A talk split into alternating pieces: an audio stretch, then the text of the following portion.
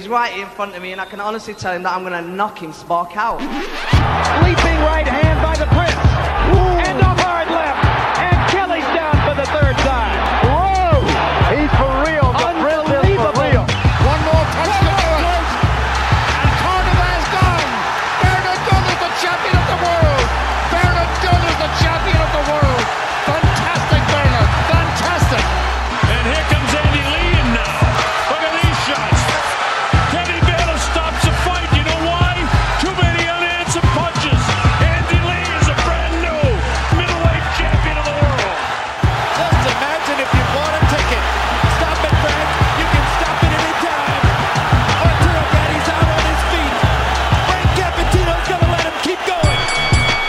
You're very welcome along to this week's edition of Off the Brawl on Off the Ball. I'm Phil Egan, joined in the studio by Andy Lee, and Ronan Mullen is back. And people might be wondering, Ronan, why I'm sitting in your seat, but let's use a boxing analogy. This is a tune-up fight for you. You're, you're not back long.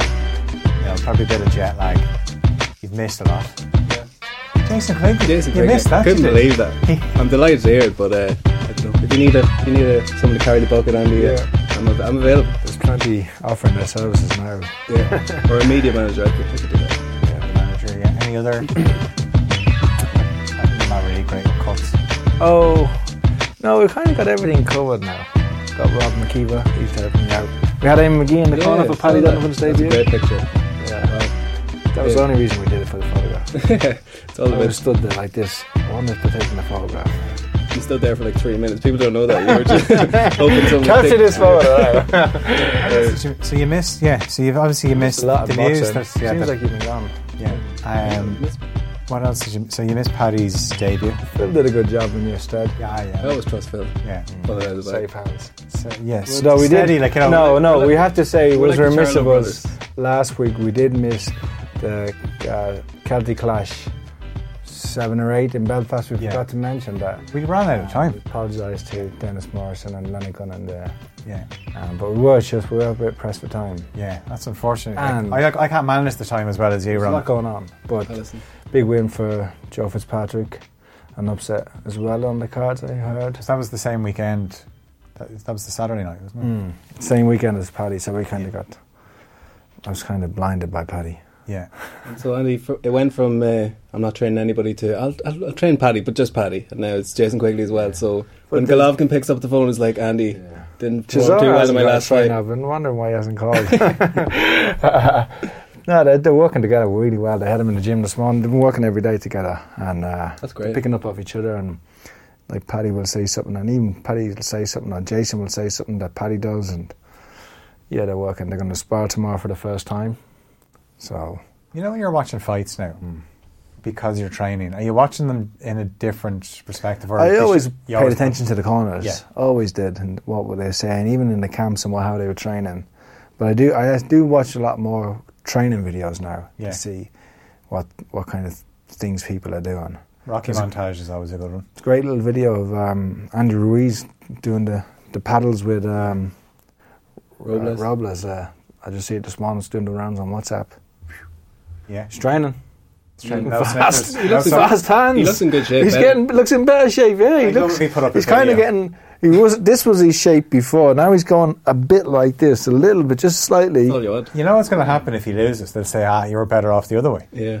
Like, give the guy a Snickers and he's a better fighter. That's what they'll say. Jared McLennan had a Snickers after every weigh-in. The night before a fight, he had a Snickers every every night. They're probably marathon bars back then. Mm. I think I think Paddy had a Snickers too because, like I said, now you've made the weight. You know, it was a big thing for him to make it 67, 67 kilos, which he'd been sixty nine for all these amateurs. And I said, listen, the battle's not. This is not the victory. This is not the fight.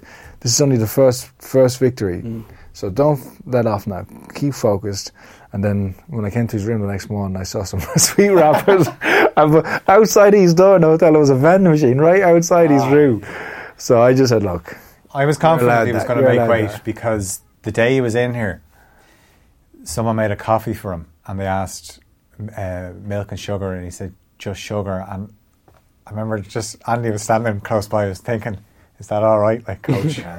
but Uh, if he's taken, if he was taking a little bit of sugar in his coffee, I was thinking he's he's obviously confident. He's only 69 kilos now. Yeah. Even after that, too, he's only put on four pounds. So he's uh, What happens in sparring? So uh, you, as the coach of both, is it like an open session, or are you giving them instructions that they're not allowed to do certain things, or are you looking no, to they're going to have free sparring, free sparring, yeah, and I'll correct any mistakes I see. Um, but this will be it'll be a nice little test for the two of them because the first time sparring, and there's always trying to establish not the dominance, but who's the dog in, you know, who's the main man in the gym. and so far, there's been like a friendly respect between the two of them, but we'll see how it goes now. It's going to be interesting tomorrow.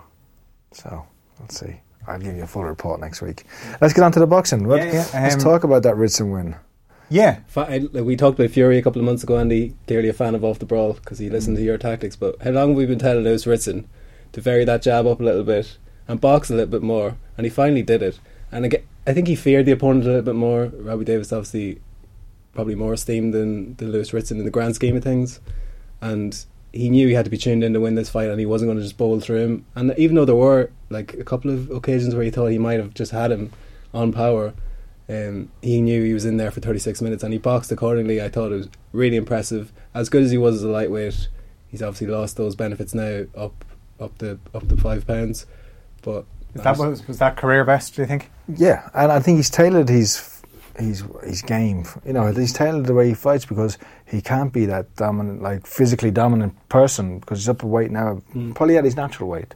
Because there wasn't a big, huge difference between the two of them, was there? I thought not, No. not looking at the two of them, you know.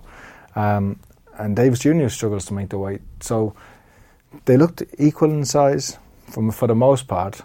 Um, so now he can't be walking you down, taking your shot, whatever you have, and, and giving you like knowing that no one can stand up to his power because he's not that big anymore. So he had to actually box a bit.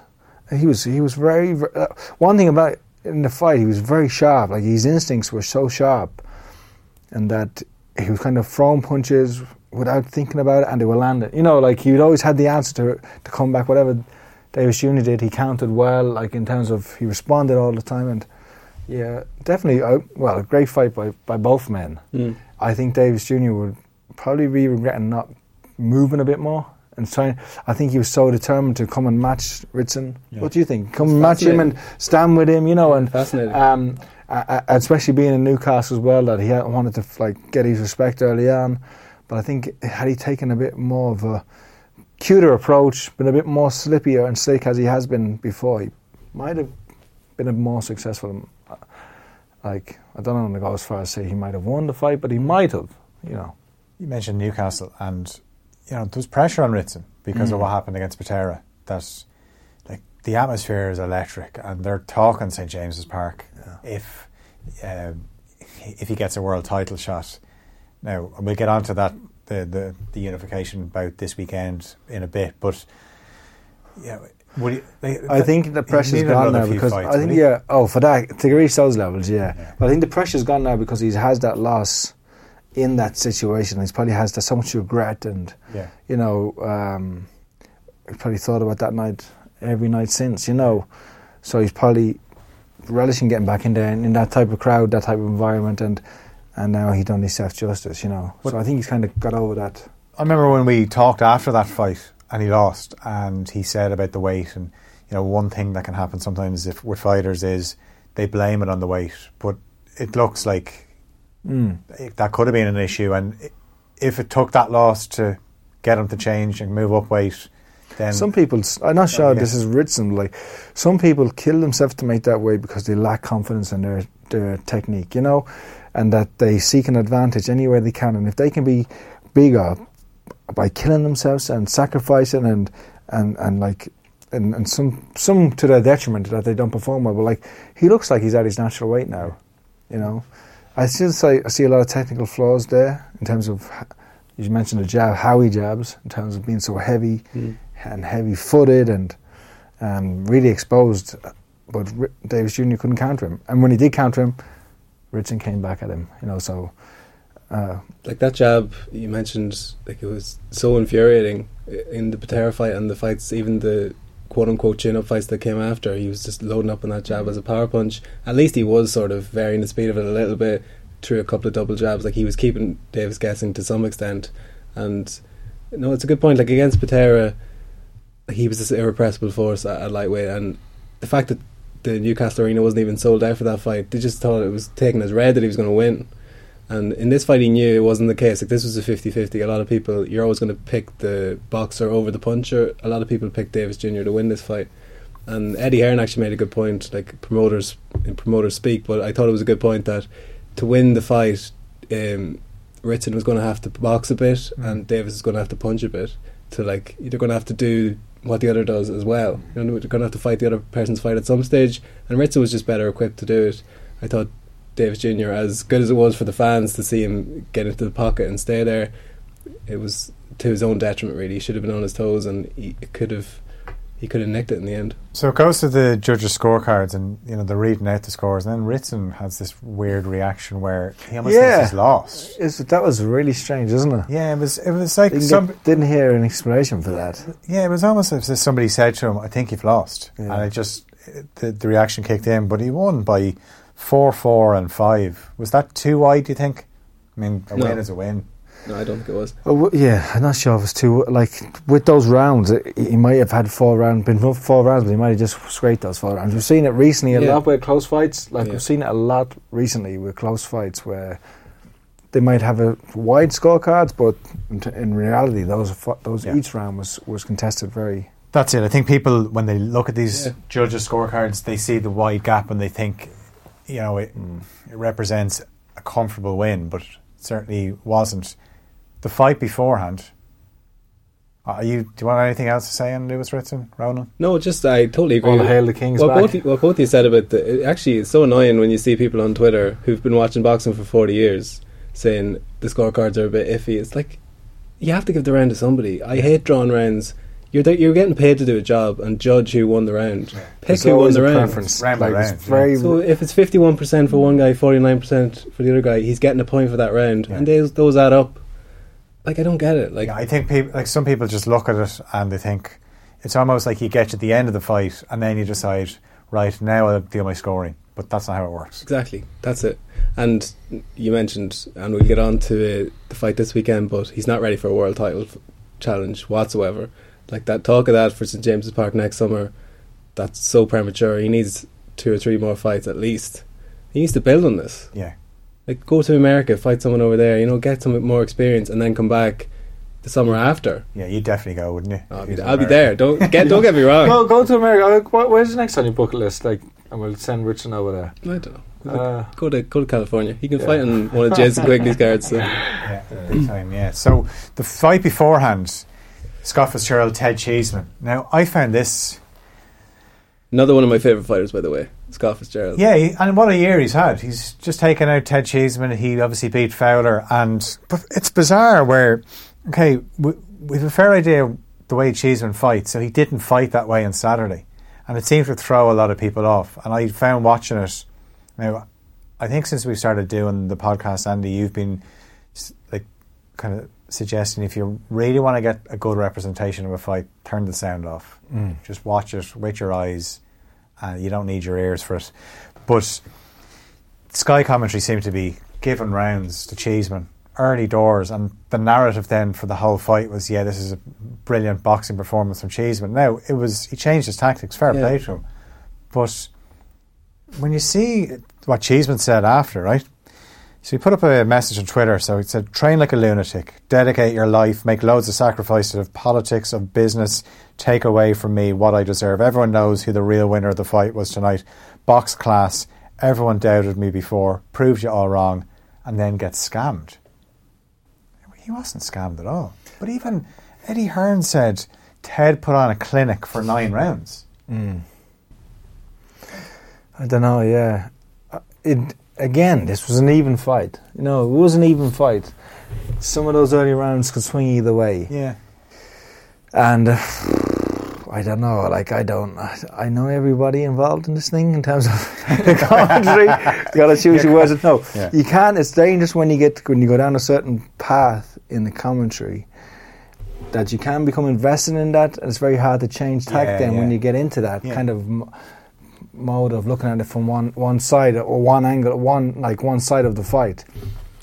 But even at that, I thought those early rounds, I didn't see it being so wide for for Cheeseman. You know, it, I thought like there were ta- like I don't like it. It's easy to be critical of commentators. They're they're here, the fight's there, up above them. They're seeing a different thing than you. That what's on TV, but uh, but the re like it's not the one. There's there's not the angle from the TV that actually matters. It's the one that's being seen from down here. That's true, looking yeah. up, you know, because they're the ones who are scoring it, um, the officials. But um, there's just an also another issue where it's like a fight like that, which was pretty quiet because they're neither of them were hometown fighters. Yeah.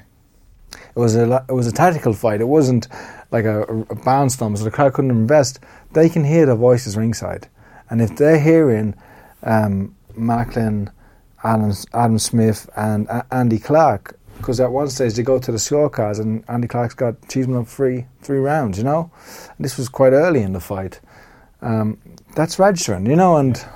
Um, I thought it was a good fight, though. It was still a good fight. Don't I don't he, was take it just away. in case Cheeseman's tactics were to move and just seemed like he ran out of steam at the end because as well as he did to adjust his tactics, Mm. it was something that just caught up with him. I just felt watching it that Fitzgerald finished the stronger and Fitzgerald's good, little- good little fighter. Like Yeah. he's, he's, he's obviously he's not. I'm not sure how far he can go, but in terms of Britain, he's definitely the best, best, best at the weight, probably. Yeah, but like Ted Cheeseman, just back to the point we were saying about the the judges getting paid to do a job. Like they can't take reputation into consideration at all. Just because Ted's fighting a different way than he normally fights, you can't just give him bonus points for that. Like it's uh, you have to call the round as you see it, and it was very close. If Cheeseman had got it, I wouldn't have complained. I thought Fitzgerald might have nicked it. So it was. You can't call a fight a robbery when it's that close. You know, e- either Yeah. way. And but it does bode well for Cheeseman, I think, because um, we might get on to Patrick Day at some point. But I remember the Sergio Garcia fight against Ted Cheeseman. It's one of the most worrying fights I've seen in, in the last couple of years, where he's just getting clean shots constantly to the head, and his head's just flying back at European level. And I thought this guy, if he's going to fight like this for the rest of his career, he's got he's got no chance. He's not gonna he's not gonna make it. But like it just showed that he can change his tactics, and if he can blend what made him, what got him to this point, with what he did last weekend, you know, it, it bodes well for him. And that's a it's a stacked division domestically. yeah. and Well, Anthony, Fowler was Anthony there Fowler. obviously watching and it just seems like you know even listening to Eddie Hearn I know a few people have said like Scott Fitzgerald's Preston lad could put on like, they reckon he could do at the football ground in Preston Deepdale I don't know how true that is but it just seemed like it was the the, the story around it was they want the Cheeseman to win. Mm. The Cheeseman then fights Fowler. They'd probably fancy Fowler to beat Cheeseman, and then you get your Fowler and Fitzgerald part two, but Fowler goes in as the champion. Yeah, if I was if I was Fitzgerald, just from his point of view, I'd go full George Groves here and just not give uh, Fowler the rematch. He hasn't he hasn't earned it yet, and there's not it doesn't benefit Fitzgerald in any way really, apart from financially. And having won the British title, he should be looking at a European title. Yeah. And if he wins that, you know the, the natural progression. Why go back? Like he beat Fowler conclusively. This wasn't like a, a lucky punch or he, he caught Fowler on the hop. He outboxed him, knocked him down, clear winner. So until Fowler gets himself back into that position, I don't think he should just be giving him because he's the Sky Golden Boy. You know, I think he has to go out there and beat someone. Like he beat Brian Rose by in very unconvincing fashion. Brian Rose, who retired three years ago. So I don't know. I think Anthony Fowler needs to like do something before he starts uh, getting these big paydays again. So that was Saturday night, Friday night, or early Saturday morning. You had the light heavyweight unification bout, Beterbiev and Gvozdyk. What you make of it? Just I thought, stopped in the- the tenth round. yeah, Andre Ward had the best line. I thought it was like Beterbiev looked like the bigger brother, like the older brother. So like they're very similar. Gvozdyk probably more of a technician, but uh, he like he, Gvozdyk was actually up on the cards at the time of the stoppage. But you know, you get this feeling in the odd fight where someone's winning the rounds, but they're not winning the fight. So like you remember Kovalev against Andre Ward, where Kovalev was winning the early rounds, but Ward was hurting him to the body. You could see it. You could see him wilting, and the narrative of the fight was just turning and turning. And then at the back end of the fight, like that was clearly the tactics from Beterbiev, and uh, like what an impressive fighter. He's vaulted right into like pound for pound conversation. Like what a win! And you mentioned uh, uh, corner work and Teddy Atlas, who I love as a as a broadcaster, but the round before uh, Gvozdyk got stopped, he's saying he's basically saying, "Come on, be a man," or you know, it, it'll come back to you. Your body's going to come back to you. Is that what you want in the corner when the world title's on the line and you need specific instructions? How I'm ahead on the cards. How do I navigate my way to the final bell here? And I'm going to nick it on the cards, not be a man or we're firefighters or whatever the nonsense he he comes out with. Mm. I don't know from your perspective. Is that of any use to you in that situation? No, he, like you don't want your, your masculinity being questioned when you're in the ring. I don't know. You know, sometimes they know the camera. Like some people, they know the cameras on them. They want to make it about them, don't they? Almost, yeah. You're kind of thinking it's going down the, the Hollywood route, like you know. Some This- people will respond to that. You know, I think. someone I think speaking some- their third or fourth language. Yeah, I know. That's to what I'm saying. Tim Bradley, he can get the firefighter analogy, but somebody f- like Gvozdyk from, you know, again, Yeah, it's going probably going through an interpreter, Mm. interpreter, like.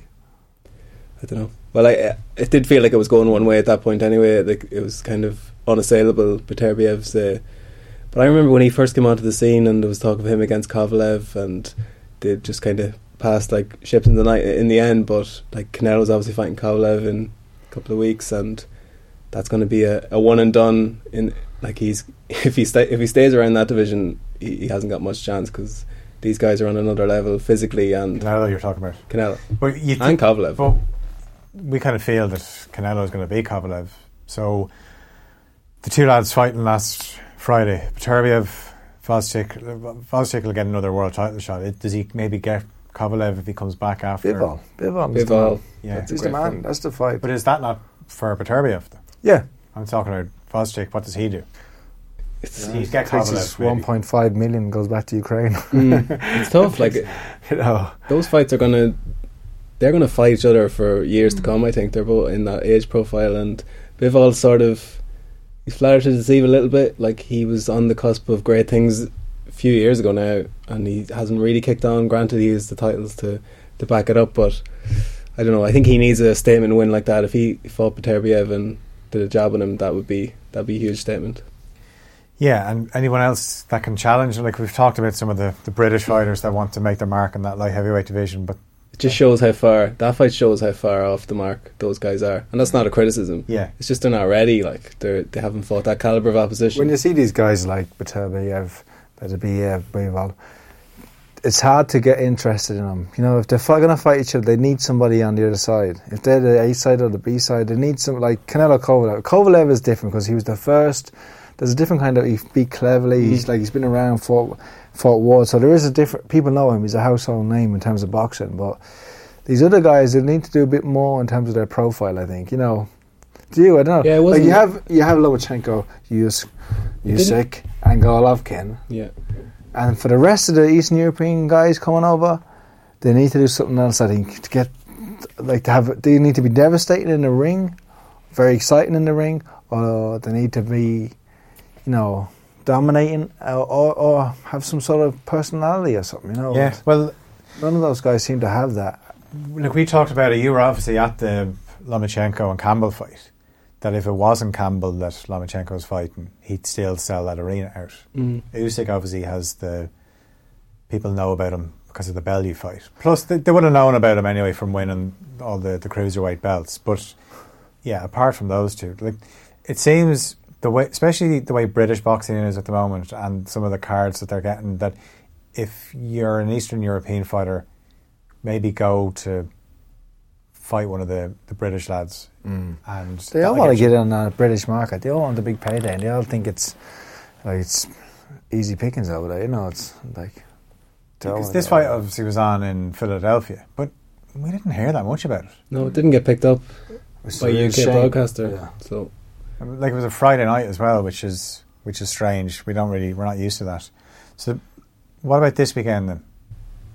like off the back of last weekend, another unification, two undefeated fighters. Like we're being spoiled at the moment, and this is legitimate 50-50. I'm really not sure. Like we've seen a lot more Josh Taylor over the years, just being this side of the water, but. And he's got that special stuff. You can see it in him, and he's been destined for great things from the get go. But Prograis similarly, like you just look back to his record, his past, from on a personal level, like Yeah. a remarkable story. Yeah.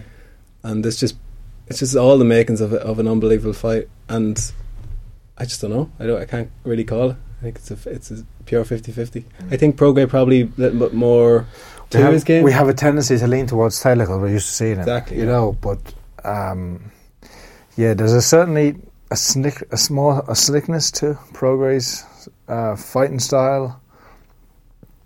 Um, he probably will be the smaller man in there, and Josh Taylor will, will walk you down and box, but can walk you down too. Mm. But again, this is could be. It could be like every week we're looking at is this fight of the year, is this fight of the year? But in terms like even with a shout, it could be because of the the two champions. Yeah. They're, ch- they're both champions in their own right, like fighting each other, and it's very, that's rare. It might be title holders, but these guys are champions. I think it's it's going to be a high level boxing match. Yeah. Like it's sorry, excuse me. It's going to be a difficult um, sell for Sky Sports box office. Like people aren't that familiar with Josh Taylor yet. People aren't familiar at all with Regis Prograis. Uh, it's probably actually going to be the Chisora Price fight that's going to sell that to Was the that put on box office before Parker? Yeah. Yeah, So so it was Like it is a very strong card, but it's Yeah. a trade card, you know. Yeah. But um, I don't know. I think Taylor showed something to me in the last fight where against a very physical guy in Baranchyk, he stood in there and almost broke his will by Baranchyk came over thinking I'm going to dominate this guy physically, and Taylor stood in there for the first six rounds and out, outmanned him almost, and then boxed him and got the win. So I think he showed something to Prograis, who was ringside for that fight. You might remember Prograis likes it in the inside and likes to impose his will as well. And Taylor was basically saying to him, you know, I can I can mix it like that as well. And there is a little bit of spite in this, which which I like a lot. It's like a they respect each other an awful lot, which sort of uh, kind of accentuates a little bit where they both think they're just as a level above the other. So it's it's this friendly rivalry which has grown into actually a, a proper rivalry. So it bodes well. It's going to be it's going to be a cracker. Yeah, uh, you mentioned Chisora, obviously Chisora and Price. We know with David Price, if he hits you, like he can cause you this trouble. is one we can do uh, predictions for. Yeah, We get the prediction chart up. Um, Chisora Price on the Chisora spot. Price, uh, Chisora wins after seven rounds. I think Price. I decided Price. You just go with no, I think Price this morning. Oh yeah, I don't know. I, This morning I actually decided am fencing. I think Price could do it. I think Price could actually do it. Uh, but they, Dave Allen and Chisora are t- different animals. Yeah. you know, Chisora's looked rejuvenated, hasn't he? Yeah, I saw him on his farm. Yeah. He's, he's bitter as well. I think you know what? Price is alive. If Price is anything like if Price is anything like five to one underdog, he's worth a bit. It's always it always Yeah. gets thrown out that he can knock out anyone in the division, Yeah, and got that it. once upon a time was a fact. But has he still got that big power? He can hurt you, but he, Yeah, like he, he hurt Povetkin, but he didn't put him away. Yeah. Like, Chisora's, Chisora's going to be really Chisora's good old though. He's getting older. Yeah, but he's. I think he is still thinks that. Okay, apart from the fact that the Parker fight was I, I don't know. I love called off, he I want, he, he thought like I should be on the, I'm the main main Hmm. act here. Hmm. Now I don't think he can really say that now that he's fighting David Price, but he'd still like to go in, put on a performance, and basically say like, What Yeah. does it mean if David Price wins? It's really like I don't know. see, we Plus the cat saying amongst the this pigeons, doesn't it? Like, if, what does it mean if he wins? He's beaten, like, he's beaten uh, David Allen. Okay, Yeah. take that, take that. Yeah, um, It's not quite going to be. it's confidence builder. But if he beats Chisora, then Yeah. What, what was Mike Costello's line when Ruiz beat Anthony throwing a Joshua? hand grenade into the landscape. It's not quite that. division. man. It's like a fun snap, maybe. Yeah, but it's uh, no, I don't, I don't know. The landscape's so, so weird at the moment because it seems every fight has like Tyson Fury went to the WWE since I was away, but by all by all accounts he's he uh, was there on Friday in Philadelphia watching the, the light heavyweights as well. so Wilder Ortiz is happening, and you know whatever happens there, it's probably a bit more cut and dry than when they first fought. I think Ortiz has actually gone over the hill at this point. I think Wilder should take care of him. Um, so is it February they're talking about for? We're talking February twenty second, but a lot of Is ifs that and around? buts. Like when's the Royal Rumble then? Will he be in for that? Or? He's, I don't know. He might get a call back. Yeah, well, first he's got to win. Yeah, He's got a big fight in Saudi. win the Royal Rumble, get the main event at WrestleMania, then hit come back on SummerSlam. I wonder does Fury think like Survivor a, Series. a fighting man, but like this is so this is easy money for me. I'm a professional talker now at the moment. Yeah. I'm getting paid loads of money, and then acting roles will come off the back of this. It's like, do I need to get punched in the face of Otto Wallin? He said a few things like how how tough it is actually, how hard the surface is, and how how how like strong they are and athletic they are. Oh yeah. Sure they is. He said like when I was bounded into the ropes, you know, into the doing what the whew, what do you say, what the The Irish whip, they call yeah, it. yeah, Andy. yeah, I should forget all We've turned ourselves into forget- a I wrestling forget podcast here. You're saying like I was bang, bounding off the ropes, like I had the cuts on my back and things. So it's not all easy for Tyson. No, but I mean, from his point of view, like, is he going to be asked to do any of that stuff? Really, he's probably What's just going to go gonna? Yeah. talk a little bit, trophy. I punches. think he'd be surprised. One thing he does a lot is wrestle. Oh yeah, Him and his brother. Have you seen his brother Shane? For Absolute like, beast. like for the they crack? wrestle a lot. the Yeah, they have a big like they have a huge Remember, trampoline. They uh, wrestle a lot. With Wilder, he said, "Come on, let's have a body spar and a bit of a wrestle." He wrestles a lot. I remember him wrestling. Uh, what's his name? Hughie at the Klitschko press conference. Remember that? Yeah. So Fury came in dressed as Batman, and then Hughie ran in dressed as the Joker. Yeah. They had a wrestle in front of the table, and Klitschko was just staring at them like, "Oh, How did we get onto that, by the way? oh listen." Tyson Fury, heavyweight We have to talk about it. What what does a win on Saturday do for David David Price? Price, that's the one. Yeah. Um, He well, probably it just fu- makes me look stupid. If I'm, you, No, see, I don't see you lads are going for Price, yeah. I don't, when it was No, made, everyone I, expects Chisora, but I think Price is a dog, isn't he? Like you said. I just think he's going to walk him onto something. I just my question was, does he have the power to hurt him? Interesting side note is that Could put him um, down, yeah. Yeah, and an interesting note is that Chisora has no trainer for this fight. That he's apparently going to corner himself. so that'll be that'll be fun. That's classic. Yeah. Chisora. Could that could probably be the first time it's ever been done? Has he got? uh, Has he got somebody to take his stool out though? Yeah. I don't know. Standing in the corner. David Hill will be there with his long coat on. He should he should just step up and, and do the corners Yeah. see how he gets on. Yeah, so that's uh, that's one of the other fights, and Ricky Burns, E. Selby's on that as well. That's uh, twelve rounder. That's Crossroads, crossroads. yeah. It's you're kind of looking at that fight, and it's one if you if you win, kind of Yeah. reminds people, but if you lose, Mm. not Is that really- is that a lightweight? yeah. Because like Lee Selby probably is a little bit more left in the tank, but he's just a significantly smaller guy. So I don't know. It's an interesting fight. It's Selby needs to rejuvenate and get things going again. You know, he had oh, the he missed the win, boat big time. Probably made plenty of money. Probably quite comfortable. Yeah. He needs to show that he's hungry now. He had, a, he had a great win on the I think it was Kell Brook against Frankie Gavin. He fought on that card, won his world title, and hmm. after that he signed with Al Haymon, which it's great. Like you get paid loads of money up front. James DeGale actually did the same thing, but you kind of lose relevance in the British market, and in the long term, that's probably where the money is. So I don't. I wonder if he had his time back over Lee Selby, like irrepressible talent, and his brother similarly very very Yeah. talented lad. But they've kind of been out of sight and out of mind a little bit. Another one I know we touched on it when uh, Jason Quigley was in. Ngabu and Lawrence Okolie, that's on as well. That's uh, for the European Cruiserweight title. Yeah, I don't know much about the Ngabu, but Jason gives him a good chance. Yeah. They train together. So he's quick and strong. Coley's not been. It's kind of not been. I think he's he's been making still, still a work in progress. Absolutely, yeah, yeah. still a work in progress. He's been making big improvements under McGuigan. Mm. You, you saw it in between the two fights, like just huge improvements compared to the guy he had previously. Um, I think this is a good time if he's going to be upset. th- Now's the time because he's such an awkward style to fight. When he starts putting some technique behind that, he's going to be a very tough out for anybody. So this is a good chance for Ngabu to. The, the odds suggested as well. The odds you normally look at Okolie's odds and he's like twenty five to one on. Yeah. The bookies have it quite close, or relative to that at least. So should be a good fight. It's a very good card. Yeah, also fighting at the weekend, Shakur Stevenson for a world title. Kind of touched on this last week with when we were talking about Michael Conlan and, and Mm. Carl Frampton and Shakur Stevenson. So It's early, but It's one we'll watch with interest, isn't Yeah. it? Just because to see how he fights, and 13th also fight. who who he, who he might match up against with in the future.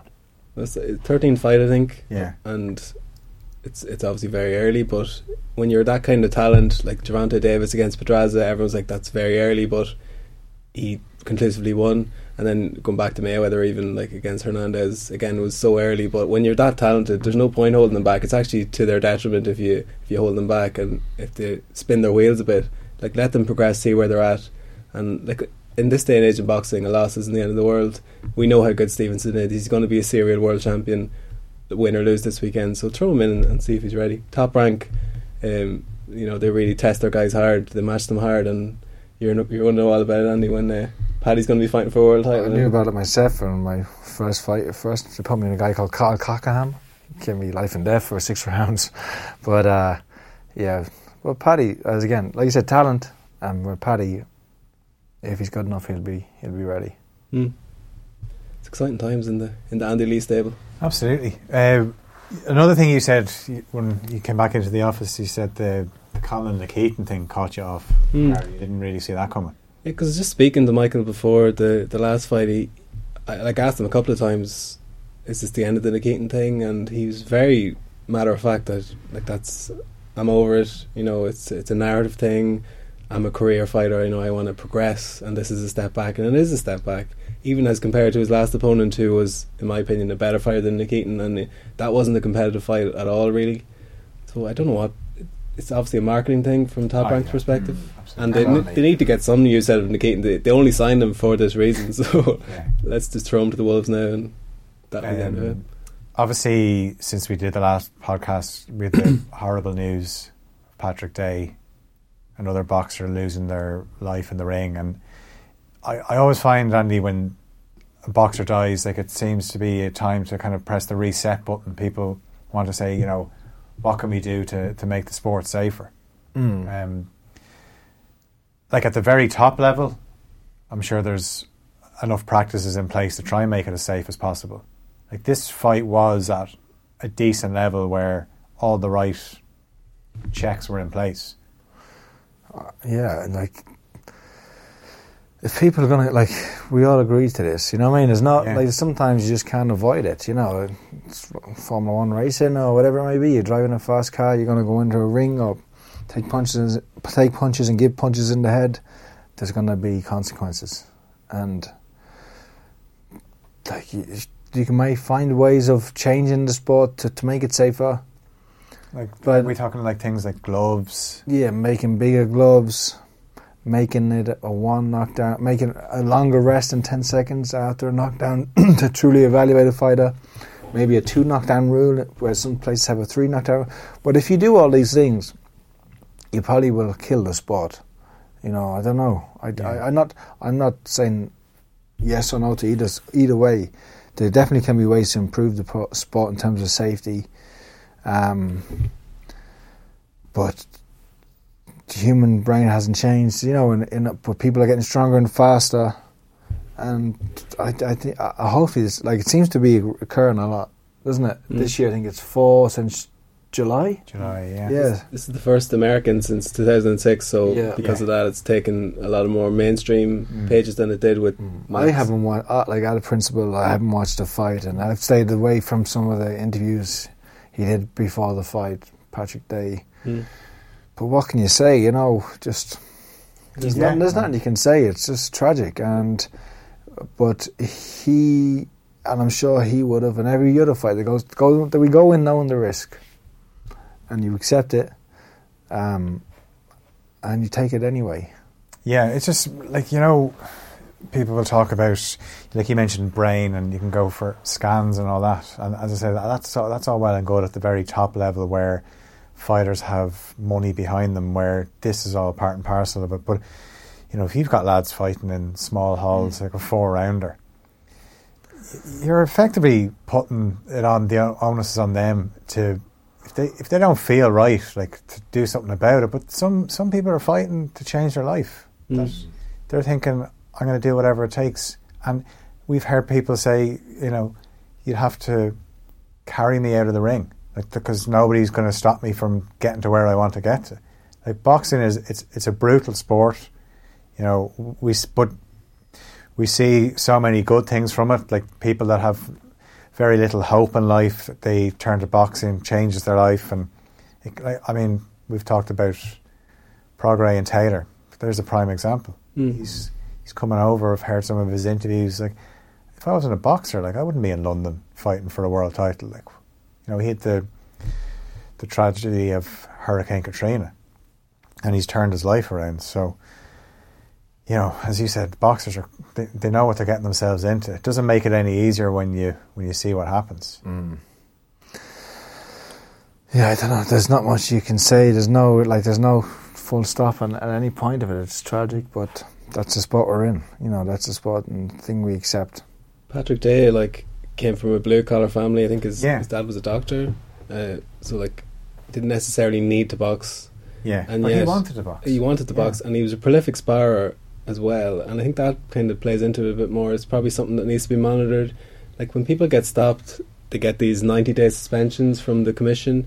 But like, what does that really mean? Like, that, how how enforceable are those? Most commissions only have a couple of people working for them. So, do you know if you get stopped on Saturday, you're just back in the gym the next week, and you probably book your fight for like the ninety third day? Like, like in theory, the ninety day ban is of from all contact, and it's just not enforced, and it's probably not enforceable. It's very hard to police. Yeah, Exactly. And then at the top level, like this is only it's only going to change when it starts hurting people's pockets, and that's the sad reality of it. So this happened on DAZN, and DAZN talk about their billion dollars and how much money they have to throw at this. Like it's going to hurt their image if people are literally losing their lives on their broadcasts. You know, people aren't going to tune in. People aren't going to pay their subscriptions to watch that. So it's up to them, I think, to actually say we want clean, we want better drug testing. You know, for a start, that's a separate issue, and we want you know all our fighters to be to leave the ring in the same way relative to how they got into it. So they need to take the the lead on this. The promoters aren't going to do it. We've seen it in the past in Britain. In the mid '90s, there was a like a slate of tragedies, and nothing changed really. Like there was a change in brain scans, but that was that was it. It was marginal.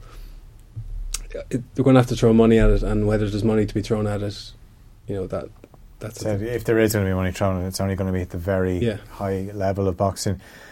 I know we're going to be back next week because uh, we'll obviously be building up to the the Katie Taylor fight and uh, Crawler's fighting on that card as well. You're going to head over to it, aren't you? Well, I hope so. I'm just uh, trying to plug back in. I've uh, How many emails did you have when you got back? oh my god, I haven't even got. put on your out of work? I did. I've only gotten through about one tenth of my email, so hopefully there's something back there about Katie Taylor. But um, no, it, sh- it should be a great occasion, and they've signed Cecilia Brækhus as well, Matchroom. So that's a that's a natural fight, and it's one we've been sort of talking about as a a dream, like a fantasy matchup. Yeah. But it's very much like they're obviously looking at it now. So that'd be that'd be unbelievable. And Andy, Paddy Donovan. Have we got a November 16th, November 16th? Glasgow, Glasgow. and then Jason December TDC 5th. for opponent.